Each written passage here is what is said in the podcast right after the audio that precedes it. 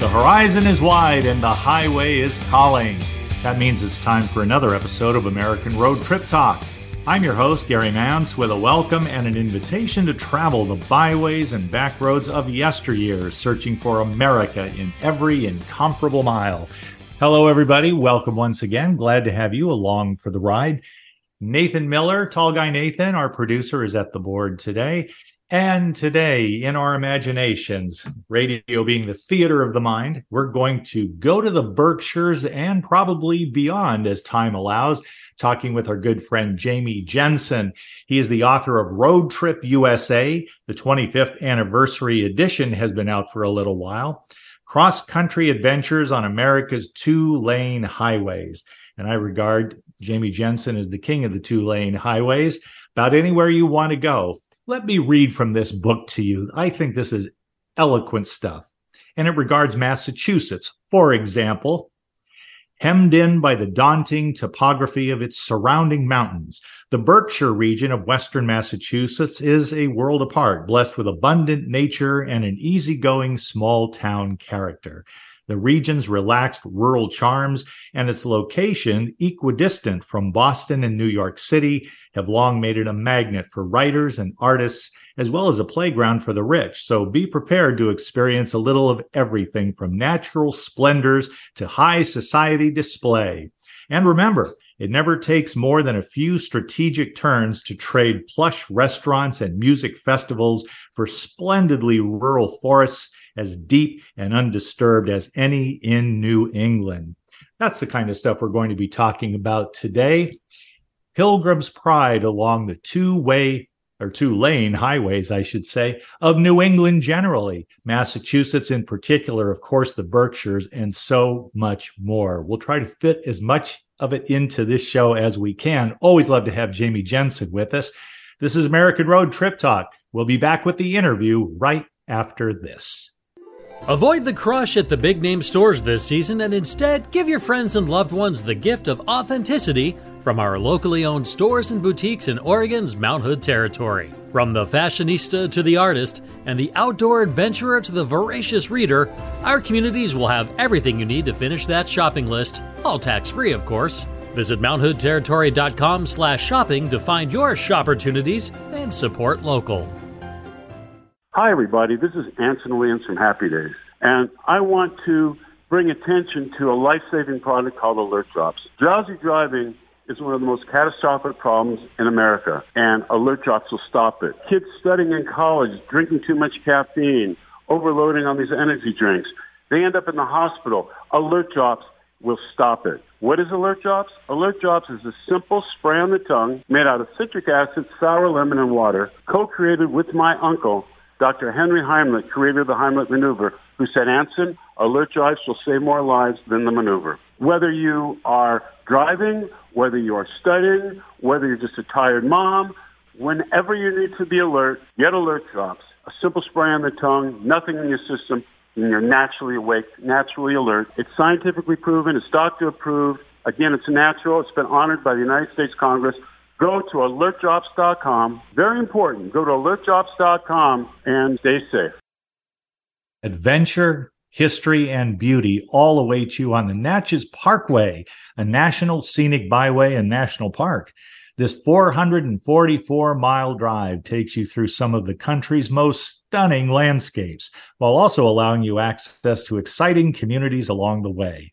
From Natchez, Mississippi to Nashville, Tennessee, we invite you to explore the trace and discover America. Plan your trip at scenictrace.com. That's scenictrace.com. Be sure to support the sponsors of your favorite shows on Alternative Talk 1150. Welcome back to American Road Trip Talk. The aforementioned is joining us Jamie Jensen. Of course, Jamie grew up along Route 66 in California and he was immersed in road trip culture from an early age. Today, after driving in excess of a half million miles in search of the perfect stretch of two lane blacktop, the joy of discovery is still strong with Jamie. He feels it every time he gets behind the wheel and heads out on the road but he's taking a little pit stop to talk to us today on American Road Trip Talk. Jamie Jensen, welcome, sir. Glad to have you back. So happy to be with you and full of enthusiasm after a recent trip all around New England and seeing the beautiful fall color and the gorgeous highways. So, yeah, there's a lot to talk about. We'll do our best to squeeze it all in. I have heard people for years and years before I got anywhere near that territory talk about going up to the Berkshires. They wanted to see the fall colors. And I think what you say about the, the Berkshires or what you have written about it applies, generally speaking, to that entire region of New England. It is extraordinary, like, like the trees and the sky all together are on fire during that certain time of the year. Yes, and what's nice is that time of year is most most years is a pretty long time, so you, it's not like you're just going to catch a sunset or something. It's it's there for a few weeks, and it varies over time. So I managed to drive around enough that I caught it coming and going. But it's not just leaves. There's you know beautiful little college towns, you know covered bridges, maple syrup, all kinds of fabulous old diners. So for just about whatever it is you're looking for in a road trip, New England seems to have it in abundance and it has its highlights at the same time. All that you said, Jamie, in particular, when we think of fall colors in New England, I always used to hear, as I say, about the Berkshires. How did you plan your trip? And and I guess the the uh, subtext of this question is not only how did you plan your most recent trip, but did you think of, did you write about a kind of starter trip for people who've never done this but dreamed of going to New England in fall?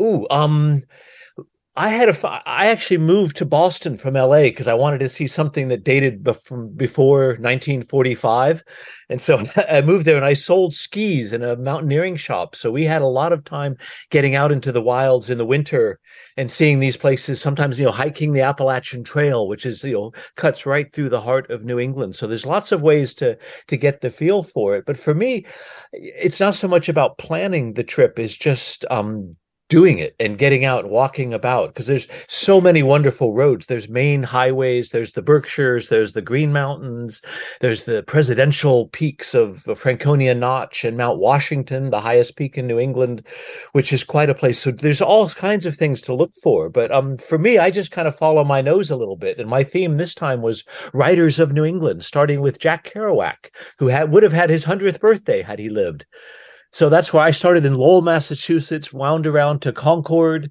for Henry David Thoreau, went up to visit Robert Frost up in Vermont. Um, and that was sort of the theme for it, but lots of stop for maple syrup pancakes along the way. Oh, I'm quite sure. Maple syrup, but enough about Vermont.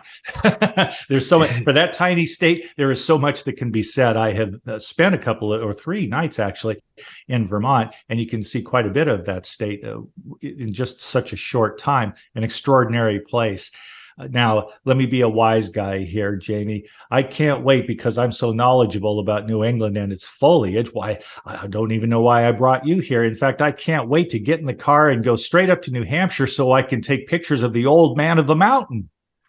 I think you missed him by about 10 years because he, he fell oh. to his death not so long ago. Can you imagine if you were there the day before and you took that picture, old man of the mountain, and then maybe you're going that way again a day or two later. What? What happened here?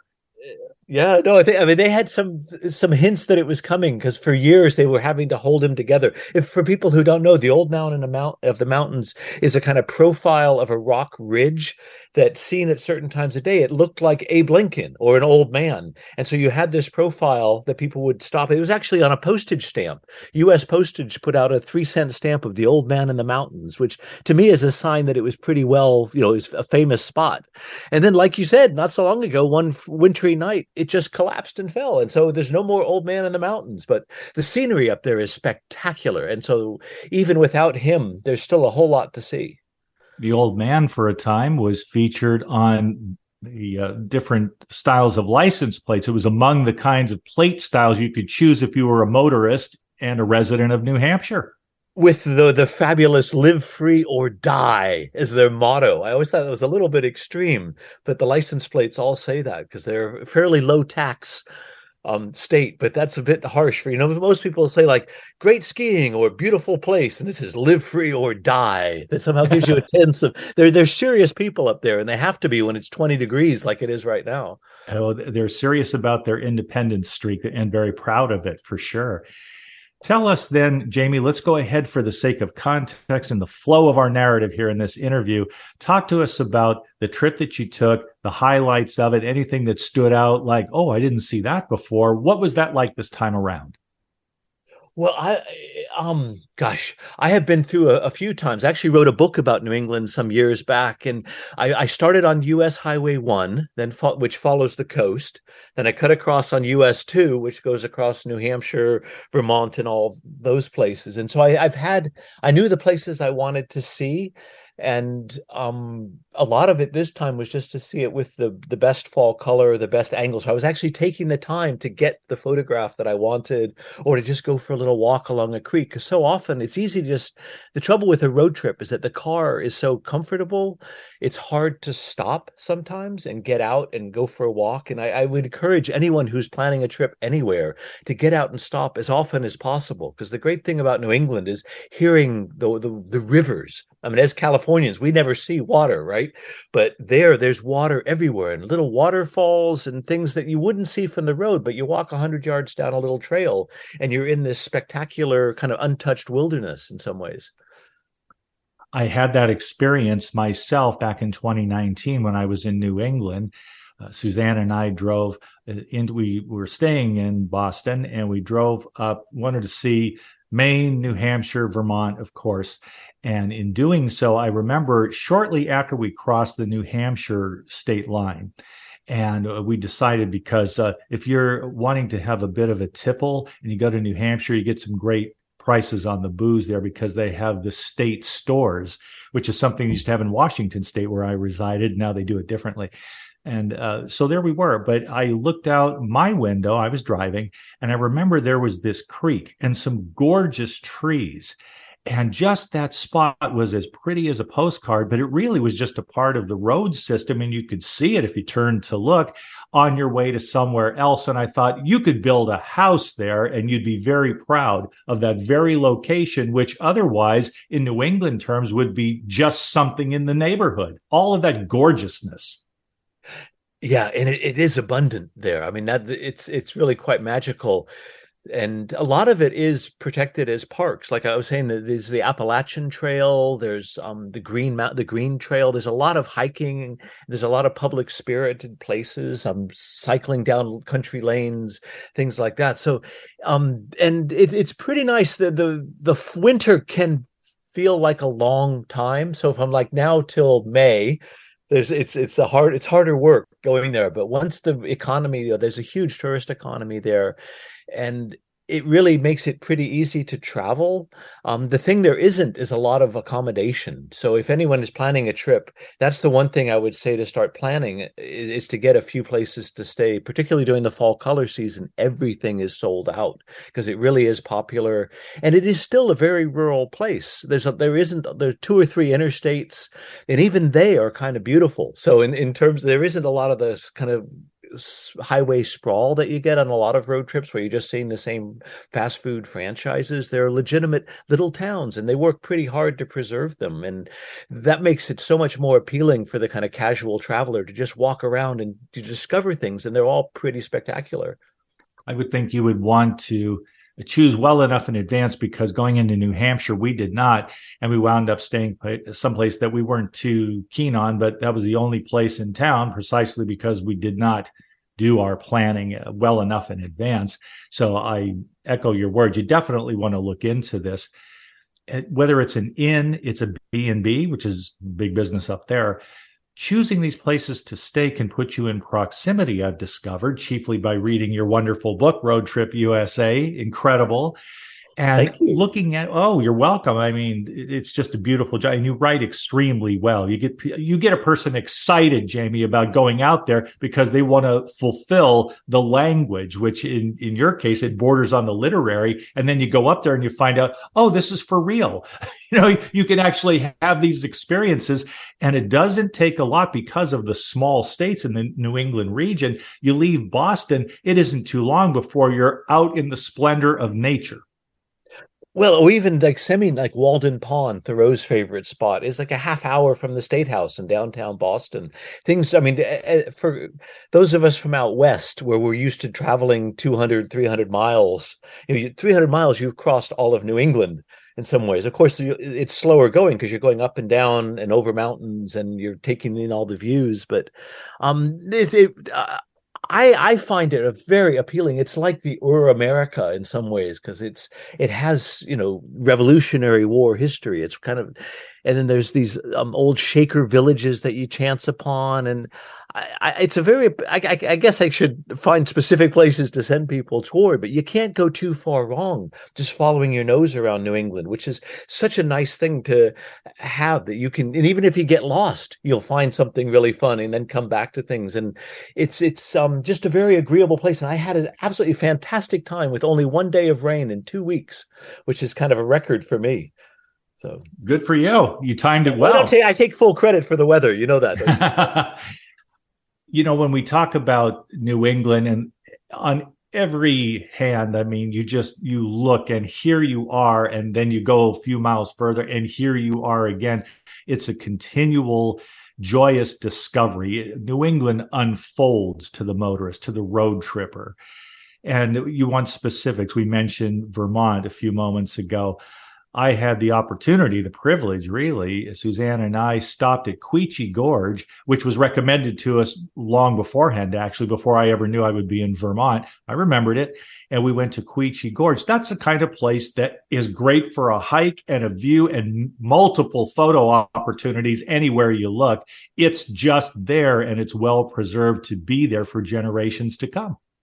Yeah, and it's pretty spectacular. It's it's it's not quite the Grand Canyon, but in a way, it's more impressive because you can get down in it. You look down. It, it's not overwhelming, but it's just gorgeous. And I think the the waterfalls and the forests and it's just a very appealing place to go and um, explore.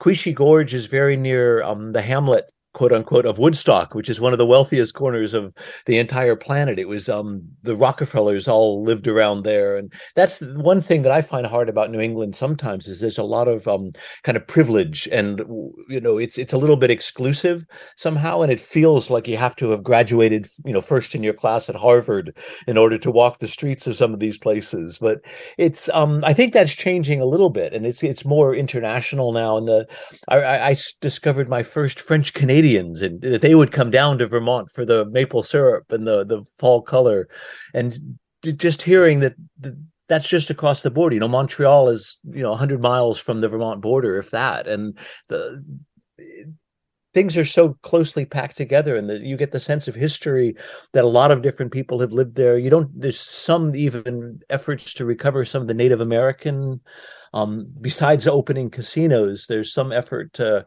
reclaim some of the Iroquois Nation. I mean, I actually snipped across into New York State, which looks like Vermont, but it isn't quite as uh, precious in some times. So has the great fall color in the Adirondacks. So wherever you're coming from to, to get to Vermont and on on your way there, it's a beautiful place. And there's just so many things to see and, and do. But the food, I think, is something for people to really focus on because breakfast, lunch, and dinner, you could plan your life life just around the, the meals you can have. Okay, well, if you're going to go in that direction, then let me give you this opening, Jamie. And that would be, and I found this in your book. It was pretty delightful just imagining myself going to a few of these places. You have an eye for beautiful old school diners, and that shows up in your book. This diner, that diner, and you talk like somebody who's been there a lot. Well, it's both both an eye and a, and a nose. I mean, the, the, the food is good, but the visuals of them. I mean, there's such a history of the little dining car. The the famous ones that were prefabricated and kind of delivered fully made. They could just drop them down on site. Kind of some of them were even old, um, like train cars that got moved from when, when a railroad would would stop working. But they're real hubs of um life and culture there, and they by my serious scientific study, they have the best pies. if you find a diner that has got cars outside in the evening, um, or even late afternoon, because a lot of them close up pretty early. But to go in and get some apple pie, berry pie, blueberry pie is something Maine in particular does spectacularly well.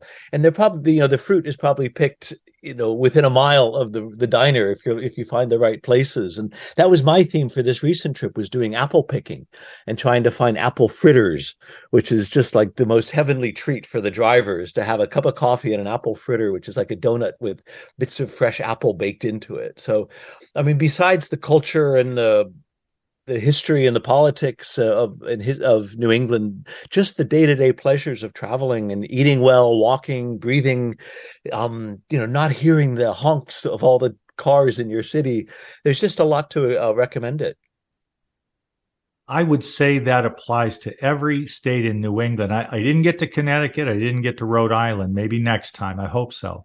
But for example, some of the best displays of fall colors I have ever seen in my life. And I've lived on both coasts and in between as well in Colorado for a short time. But I'm telling you, if you go to Maine, and what we decided to do on one day, because ultimately we're headed to Vermont to stay for a few days, we left Maine, crossed over into New Hampshire, and then into Vermont. And this is all in the course of a normal afternoon's drive because the states are small there. But what I found, Jamie, was that before you leave Maine, there are spots where you might have a bridge over a lake. And if you go the right time of year, you would swear that the woods are on fire and yet they don't burn. It was so stunning that I just, I went, I said, Oh, I've got to take some pictures. Let's hold it. And I threw it in reverse, so to speak, found a good parking place. And then I just took a bunch of pictures. And there was a young lady on a motorcycle and she stopped there at the front of the bridge on one side, parked her motorcycle there to just stand and admire. That's a, and we said hello to each other. I said, I get it. With all these colors, you just don't want to leave. And she said, Yeah, I come here just to be at peace and to look at this. Once the word is out, and it wasn't crowded along this stretch, not at all, but you just can't drive across that bridge to make time or something. It's like an insult to Mother Nature. And I couldn't believe the beauty of what I was seeing in that spot and many others besides, just going from one state to another to another. Yeah, well, that's it, and and giving yourself the the time so that you can pull over and just breathe it all in or take it all in through your eyes because it is like you said it's just beautiful and it makes you um you know it takes your breath away in some ways and it, it's it, it it's just the, the, the natural process of the trees. And people the nice thing that all the state tourism boards they do maps of where the color is peaking where it will be in a few days. So you can plan your trip around where the leaves are turning which is kind of fantastic to you know the one of the few great things about the internet is the access to information like that of where are the leaves absolutely most perfect right now. So you can you know head south or head north because it tends to start in the north and the color change over about a month. It moves from you know the top of maine down to new york and all the way down into north carolina if you want to get you know really really brave and bold. But um even within maine the or new england the if you miss the color at the peak, you know, at the top of the mountains, it'll be at its absolute peak color in the valleys. And so you you'll find places like what you found. Do you remember the name of the bridge or where the the spot was? Because it sounds kind of magical. Well, it is kind of magical. I, I, don't remember the specific name of the bridge. It came to me uh, the the idea of mentioning this during our conversation. But what I would say, if you are headed uh, out of Maine, uh, they're on on the sort of the uh, the, the, New Hampshire near the New Hampshire border, and you know that you're going to be going into New Hampshire about centrally, you can't miss it. Just look for the riot of colors, and then and take lots of photos. You'll want to and, and to go there. But part of it of being up there at that time is that you can hardly lose. If you're going to drive around, you make those strategic turns to which you refer in your book. You're going to see something that is unlike anything you've seen before in your life, unless you grew up there. That's the way it seems to me. And one last thing while we have about 30 seconds or so. What is it that attracts you most about the Berkshires themselves? Well, the, the, to me, if I had to say, it would be the architecture of the towns. That they're, they're, places where you can walk around. There's a church and the hotels, and you're out of the car, which is a weird thing for talking about road trips. But the the car can get you to these places, then to get out and walk around. But there's a sense of things make sense into some of these towns. There's like, a, I mean, it is, there's a sense of history and culture and that it's endured for generations and generations that is, to me, is very reassuring that things haven't changed. You know, whereas so many places that you're always looking to the new and what's the new attraction. Whereas there, you're looking at the same places that, you know, Mark Twain might have visited 100 years ago. And that's a kind of magical connection. So it's very different from the rest of America, but it's absolutely one of my favorite places to travel. Thank you so much for joining us today during this brief time together, Jamie. We'll have you back soon with another part of the country to explore. Thanks so much. Oh, thank you so much and happy holidays. Same to you, sir. We will be right back. You've probably heard of Fargo, North Dakota, but we'll bet it's different from what you expected. Add Fargo to your bucket list this fall and find bold autumn colors along the Red River of the North cow print, and Mario Brothers themed murals, the world's largest dilly bar, and of course, the nicest people you've ever met. Experience North, that is, north of normal. Hi, everybody. This is Anson Williams from Happy Days, and I'm so excited to tell you about American Road. It is the best car travel magazine in the world. They have the most fantastic adventures detailed in each magazine with all your itinerary. We could just jump in the car with your family and have the most fabulous adventures you've ever had in your life. Please get a copy of American Road and start your own adventure. Aiken, South Carolina is a small southern town built on equestrian traditions, sporting fun, and outdoor pursuits. Located in western South Carolina, just 20 miles from the Georgia state line. Aiken has many unique activities to cater to each kind of visitor's needs. Welcome to Aiken, South Carolina, and welcome to the Sporting South. Get your daily dose of variety. Alternative Talk 1150. Thanks so much for joining us today. Next week, we're going to have our pal Erica Nelson back. That artistic lady writes well, paints well, and builds creations that are unique. She's going to talk about her latest visits, her latest tours, and all of the spectacular things she sees and creates. Erica Nelson next week on American Road Trip Talk. Thanks for tuning in. We remind you to visit our website, AmericanRoadMagazine.com, to preview the current issue. Until next time, dream well and drive safely on the American Road.